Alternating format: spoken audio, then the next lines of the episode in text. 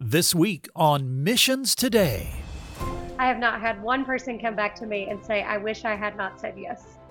Because when we surrender to the God who is weaving his glory into our stories, again and again and again, I have people say, We saw God show up, empower us, uh, equip us, surprise us, and do more than we could have ever asked or imagined, and be faithful to us. So when you say yes, you just get to see God show up and show off because He's the one moving us from fear to faith. That was Jennifer Hand of Coming Alive Ministries talking about giving our yes to the Lord.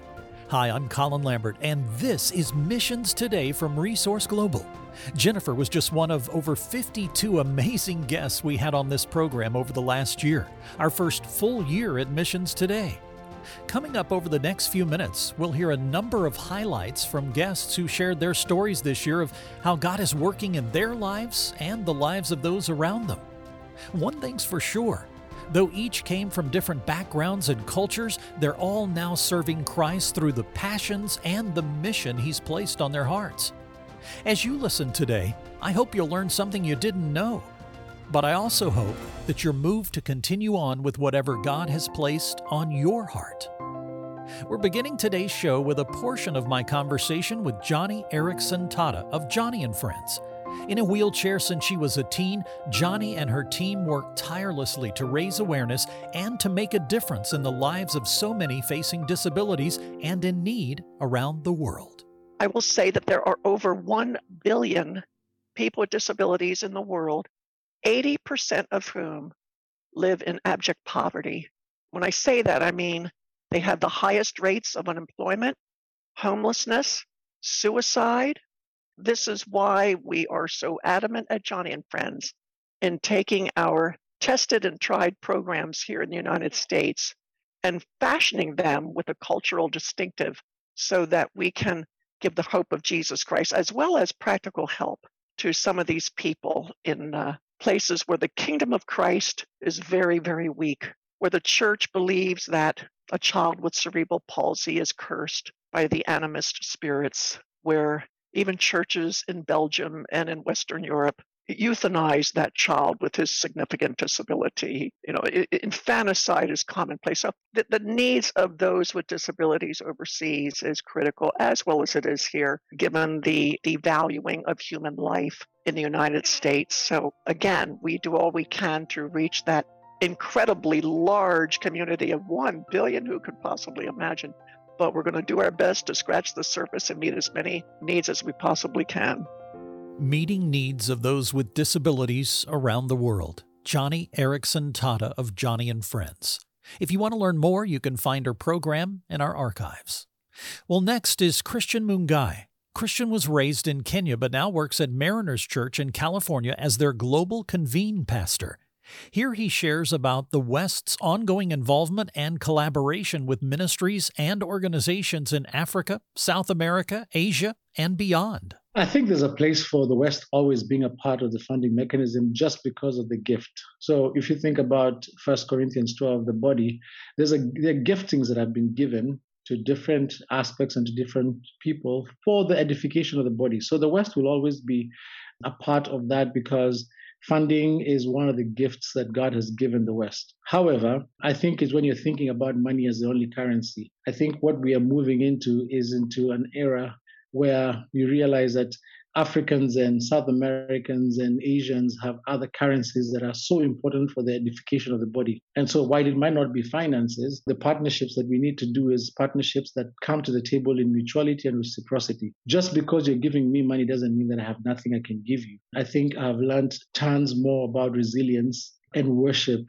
and community from the two thirds world than I have from the Western world. And yet, I have learned a ton about organization and structure and systems and processes from the West. So it's not the traditional African dependency or the American superiority or what I'd call the Western independence. It's this beautiful tapestry of interdependence where we actually need each other and realizing that money is one aspect of currency, but there's other currencies that can be used to engage partnerships. And so for the Africans, especially, what we try and do is to change paradigm. It's a mind shift, realizing that Africa is probably the richest continent in the world You know, the country of Congo itself has 28 trillion in its belly, and yet it's the third poorest country in the world. So you ask yourself, what is wrong there? We have to find solutions for our own people. But I think the biggest shift that needs to happen is paradigm shifts within the African constituency and also the Westerners. So as we change these paradigms, and these paradigms are only changed with an exchange of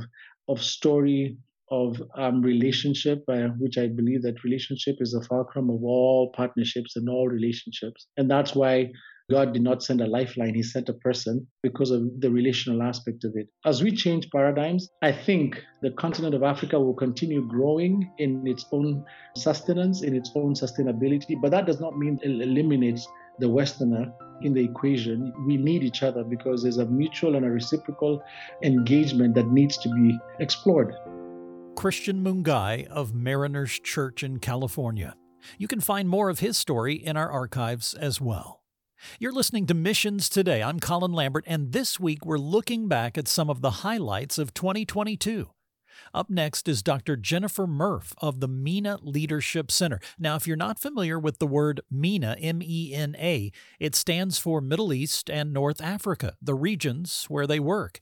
Here, Jennifer shares how her team is assisting those in need of leadership and operational skills and growth as they are seeing great revival in their lands. Well, ministry is thriving in the greater Middle East. You know, we don't hear about what God is doing. We watch the news and we see uh, issues that plague the land, but we don't actually hear what God is doing. And revival is happening, and ministries are looking uh, to organizations like the Leadership Center to help give them direction. My team is full of people from the MENA that have a pulse on what God is doing. And so, one example of a course that we offer is Advanced Religious Freedom. Religious freedom is something that we as Americans have the privilege of having. However, people in the Middle East, depending on which country, that's under fire if it exists at all. And so the MENA Leadership Center has a course that helps them understand the laws in their own particular countries. And then we help them develop a strategy around those laws so that if they get a knock on their door or if they have a radio show that gets hammered by the government, they know what to do and they know their rights. Um, we have courses that focus on understanding and ministering to refugees. Uh, you look at Lebanon and in Jordan, where there's been a huge number of refugees that have fled Syria or other countries, and there's a problem there. Sometimes they don't have peers that are in the same space to really think about what's working and what's not working. And so these are the type of, you know, challenges that ministries are facing that we help walk alongside of them to solve. Jennifer Murph of the MENA Leadership Center. You can find my conversation with her on our archives. A personal side note here shortly after the recording of her original program, Jennifer was struck with some severe physical issues in her brain. She's had to have multiple surgeries and more to come. She's going through rehabilitation, and it is certainly impacting her family. Her husband, Justin, was also a guest on this program. I'd like to just take a moment to ask you to pray for Jennifer and Justin and their kids and families as they go through these challenging times. I can tell you, through it all, her heart and her attitude has been just amazing. Again, please pray for Justin and Jennifer Murph and their family. Now, up next, Ron Hutchcraft of On Eagle's Wings, an organization dedicated to bringing Christ to Native Americans through their own people. Here, Ron shares how the Native people are open to things of faith, making the gospel a perfect answer. Native Americans have a deep and holistic spirituality.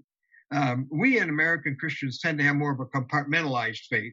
Here's my Jesus slice of my life. Here's my business. Here's my family. Here's my money. Here's my entertainment. Uh, Native people, whatever their spirituality is, it's about their whole life. Much more so. Very, very deeply spiritual people always have been. Yet, so many of them are dying so young. There is a desperation. Uh, tribal programs, school programs try to help, but the addictions and the anger and the brokenness and the despair and the death has, I think, opened people up some to the fact that if there's something that could work for their young people, that's something I would be willing to consider. I want to keep my daughter alive. I want to keep my son alive above all else. And when this team of transformed Native young people come in, who are now alcohol free and drug free and, and doing something with their life, and they were the almost suicides, they were the gang leaders, they were, but notice the key word is were. And they come in and the community comes around that basketball court. Natives from all over the country. When does that happen on your reservation? It does create a buzz. And so, because it's the right messengers, and they talk about their their hopeless days as well, and young people are like, "Well, that's me. They're they're they're me." And then when they hear about how Jesus changed that brokenness and that the bondages, man, that's that's hard to resist. That's like I'm like their hopelessness. I don't have that hope. And so I think doors are open to them and hearts are open to them that otherwise would not be. That's Ron Hutchcraft, and the ministry is called On Eagle's Wings. To learn more, visit our archives. Well, our next highlight was truly that for me. What an incredible story of God's love and direction in the life of Megan Brown. Megan did not start off life as a Christ follower. In fact, that came much later in life. But as it came, it led her directly to her own growth first and then to the mission he had for her. Milspo Co. Co. is a ministry dedicated to discipling military spouses and sending them out as missionaries wherever they are stationed. I was actually a militant atheist. It was one of those things that I just could not wrap my mind around the gospel about six months after we were married, my my very sweet husband said, "You know, sweetie, I think today we should try the church down the street." And I said, "You know, um, I would rather you just take me to Chili's after you get done at church. You are welcome to go. I'm not really interested, but I appreciate the invite." And you know, he said, "I'd I'd really appreciate it if you would just try it. Let's just try." And we go to this very nice church down the street and so this very elderly man with a really nice comb over was waddling his way to the pulpit. And he said, All right, beloved, I want everybody to open their Bibles to the book of Ephesians. And I said, What's an Ephesia? What's that? Like, I'm looking at my neighbor over the pew and I think, Okay, it's in the back half of the book. I finally find where we're going and this guy starts expositing Ephesians 1, Colin. It it just opened up for me. I remember sitting in the car after the service with my husband with my Bible still open, just awestruck. And I said, Is this the real deal? Like, is this for real? And he said, How about I take you to Chili's and I'll tell you all about it. And so uh, my journey with Jesus started with fajitas. um, for several years, you know, after becoming a believer and being at the church, not really in it. I took my Bible to church on Sundays. I did all the things they told me to do. But eventually, a season came where, you know, we were going to get hit in the head. He got sent to Afghanistan driving convoys, and we had young children. They were five, three, and one. The communications weren't what they are today. And so uh, the short story is that one day, unannounced, all of his footlockers showed up at the house. And uh, we were stationed away from an Air Force base. Uh, we didn't really know a lot of people locally it scared the daylights out of me, Colin. I'm, I'm staring at these footlockers, thinking that this postal worker had beaten the casualty officers. And in that moment, I realized that while professing that I loved the Lord, I had no idea how to connect with Him. I didn't know how to study the word. I didn't know how to pray. I had not been discipled inside of the church. I had no idea what to do. So, freezing in panic, thinking, you know, life as I know it is over, I remember picking up my Bible and thinking, someone said you talk, book. How does that work? Do I just like flop you open and you tell me all the things I need to know in this moment? It doesn't work like that, guys, by the way. So I, I flopped my Bible open and I read the entire book of Thessalonians. And really, three days later, when he called me and let me know he was safe, while I was relieved and just consumed with gratitude, I was overwhelmed by conviction that I had no idea what this Bible said. I had no idea how to pray. I had no one to call. There were three days where when every black car passed my house, I had a panic attack and there was no one to call. So eh, that was over a decade ago. And if you told me now that's when mission started for me, I, I, I would say for sure, yes. But in the moment, I wouldn't have known. really every night after that, I was determined to know what the word said. And so I just sat down with my Blue Bell ice cream and the Bible and a dictionary and a, and a children's Bible to figure out what was going on. And uh, when we moved, I just opened my front door, and that is when military mission work really started for me. Was knowing I couldn't be the only one who didn't know what was going on inside of this book. And what Megan learned was that there were many women on the bases where she was stationed that longed to know what was in that book, the Bible, and her mission began to grow. By the way, you can hear the rest of Megan's powerful story in our archives. You're listening to Missions Today. I'm Colin Lambert, and we're looking back at 2022 with some highlights from our first full year of programs. Up next is part of my conversation with Tony Chen.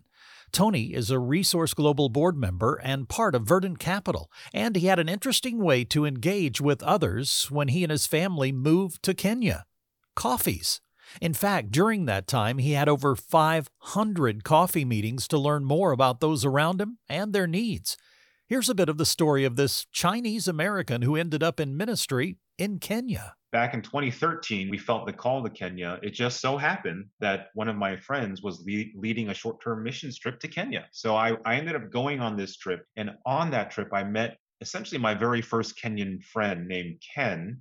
And Ken has now become one of my closest friends in life. He's just a such a dear brother. So he was based in Nairobi. And so I started having coffee with him and he's just said, you know, why don't you meet my friend, you know, Josiah and these others? And so, you know, out of if you, if I look at the kind of the tree of all the people I know, those 500 coffees, about 420 of them basically come from Ken. You know, Ken referred me to his friends, who referred me to others, and that tree just expanded all the way down to the 500 coffees. And you know, I'm just I just love hearing entrepreneurs tell their story and talk about their journeys. I think it's such um, you really hear about people's passions, about what they're trying to work on. You hear about their very nuanced and deep understanding of particular problems in society that maybe they are not always what they seem. And then you just get to be part of their life journey. So, you know, there's definitely opportunities to kind of sharpen one another on both sides. So, me learning a lot about Kenyan culture, about how things are done, about the problems that still need to be solved and then getting into things about you know their i always talk about these three hour coffee meetings i have with entrepreneurs where a lot of the good stuff happens in the last hour where you know we start talking about you know marriages and fears and dreams and family and family wounds and all kinds of things that you know you can really it's, it really is a privilege to to speak into some of those lives and those people but then also for them to speak into my life, kind of where I'm at as well. Tony feels he's been called to support and encourage entrepreneurs. The coffees were an organic tool that helped Tony begin to get a clear understanding of the best way to engage, provide support, and collaborate on business and faith in his new home. Tony's full story, like all the others today, can be found in our archives. Well, up next, she works as a software engineer at Meta, Facebook. She's Grace Egbo. Grace's immigrant parents instilled in her a strong work ethic, an ethic that has allowed her to see great success in her career and how to integrate her faith into that work. Grace shares a bit about engaging your faith right where you are. Okay, God, you put me here for a reason. At least after like realizing this, like it was like something I definitely realized, especially like when I started full time, it's like, whoa, I'm literally here for a reason. How do you want me to show up? And so it was through this employee resource group and that's what i absolutely love about the employee resource group is that it's not just a matter of a group where we just come together do bible studies do prayers but it's more of how can we also mobilize right? Because meta as a whole it reaches it reaches over 3 billion people. So it's very very it's a massive company. And so we the christians that are inside this company we have a we have a we have a role to play. You know how can we continue to use the platform and be able to influence the platform in a way that will benefit and really be that light that the company can be to people all over the world? And so both within the company and outside the company. And so how are we able to really be that light that god has called us to be and actually make a move on it and actually do something about it. Whether or not it's having you know relationships with people within the company getting to know them more being able to hear their story and really to be a supporting ear. Whether or not it's even like the work that i'm doing as a software engineer and how we influence the product of how it should we be focusing on what should be things that we're looking at. And so there's just many things that i realized that it's not a coincidence that you know men at this moment is where it is today right? But it's even especially more prominent to me that we have a we we literally have a role. And each and every one of us in all of our various companies that we may be working in or in the schools that we're working in or even in the you know different retail stores that we're working on we all have a role to play at that moment. And so that's something that i've very much appreciated within our employee resource group is really helping to bring this to light and also be able to figure out the resources that we can be pulling together to help us on that journey of really really fulfilling the commission here on earth. Fulfilling your mission and the Great Commission right here on earth, right where the Lord has planted you. Such an encouragement. Grace Egbo. You can hear all of Grace's story in our archive. Up next, world renowned artist Makoto Fujimura joined us to talk about redeeming art and culture to the glory of Christ. Mako says by integrating our faith with technology and creativity, we might just see a new renaissance. We should be a community that asks each other, what have you made this week? and how can we help you get better at it? As you noted, one point church was that. It was the only place where you can see paintings and, and sculptures and art and buildings, architecture. So uh, there's no reason why we, we cannot become that again. Now, in our case, in, in 21st century, we have so much more potential because of technology. We have vast capacities in medicine and engineering to even create new materials. So as human beings, we're we're I think on the cusp of something that the, the you know we can look back in 200 years from now and say, well, that was a point. 2022 will be a point where a new renaissance can happen, combining sciences and the arts. And of course, when we look back 500 years ago, it was the Black Plague that birthed the Renaissance then. So there's no reason why uh, this can't happen again. Makoto Fujimura, encouraging Christ followers to be creative like their creator, to innovate and create in all areas of the arts and business, to bring beauty, faith, and excellence to all areas of our culture. If you want to hear more of my conversation with Makoto and more about his latest efforts with the art of kintsugi, it's fascinating. Just visit our program archive. Now, our final clip of the show, and I, I, wish I could have included so many more. There were so many good stories, but I'll end with this one. Simone Halpin is the executive director of Naomi's House, a ministry designed to assist women coming out of prostitution and sex trafficking. Simone shares the story of a client who has come full circle at Naomi's house. What's so exciting about this work, I'm on the front lines of radical life change which uh, obviously has changed my life. There's a woman who who is on our staff now after graduating from our residential program and then since we opened the residential program, I should say, we have opened two other programs since then. Now we're in multiple locations doing different types of programming. We have residential, we have day programming, and we also have what's called drop in services. So, emergency services for women who are still in the life. So, the women I met on the street would have a place to go for respite for a shower, those types of things. So we have a whole spectrum of services now. And and the woman who who graduated a few years ago participated in several of those, residential and what's called our day program, where after she graduated, she moved into our uh, independent living program and she continued to do case management and receive services and just continue her healing journey after residential she has done so well and is thriving in such a way that she's now on our team. And she is helping run some of the other programs where she's interacting with women who are still being exploited. And there's nobody better to sit with another woman and say i have been where you have been and i am on the other side. If you she's literally driven women from the streets of communities around where we are and driven them to our daily program so that they can meet our staff and go through the intake process to see if she's a good fit for our, for our work. It is the most glorious story of reconciliation. She's got a strong relationship with her mom.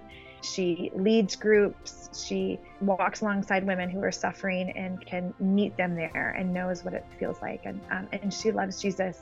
So she's really one of one of my favorites because now she's she's working for Naomi's house. She's doing the hard work and, and we're brushing shoulders with her and learning from her. The love and compassion of Christ, leading a former client to be on staff at Naomi's house. Such a beautiful story. You can find Simone's story, all the stories we've touched on today, and many we haven't had time for today, in our podcast archives. Well, that's all the time we have for this week. Next week, we'll begin our second full year and officially our third season, hearing the story of a man born on a ranch in Kansas who now runs an international media ministry sharing the good news of the gospel of Christ. It'd be so helpful if you'd subscribe to this podcast, share it with others, talk about it, rate it, leave a review on iTunes. Always helpful for us. Happy New Year from all of us here at Missions Today, a production of Resource Global.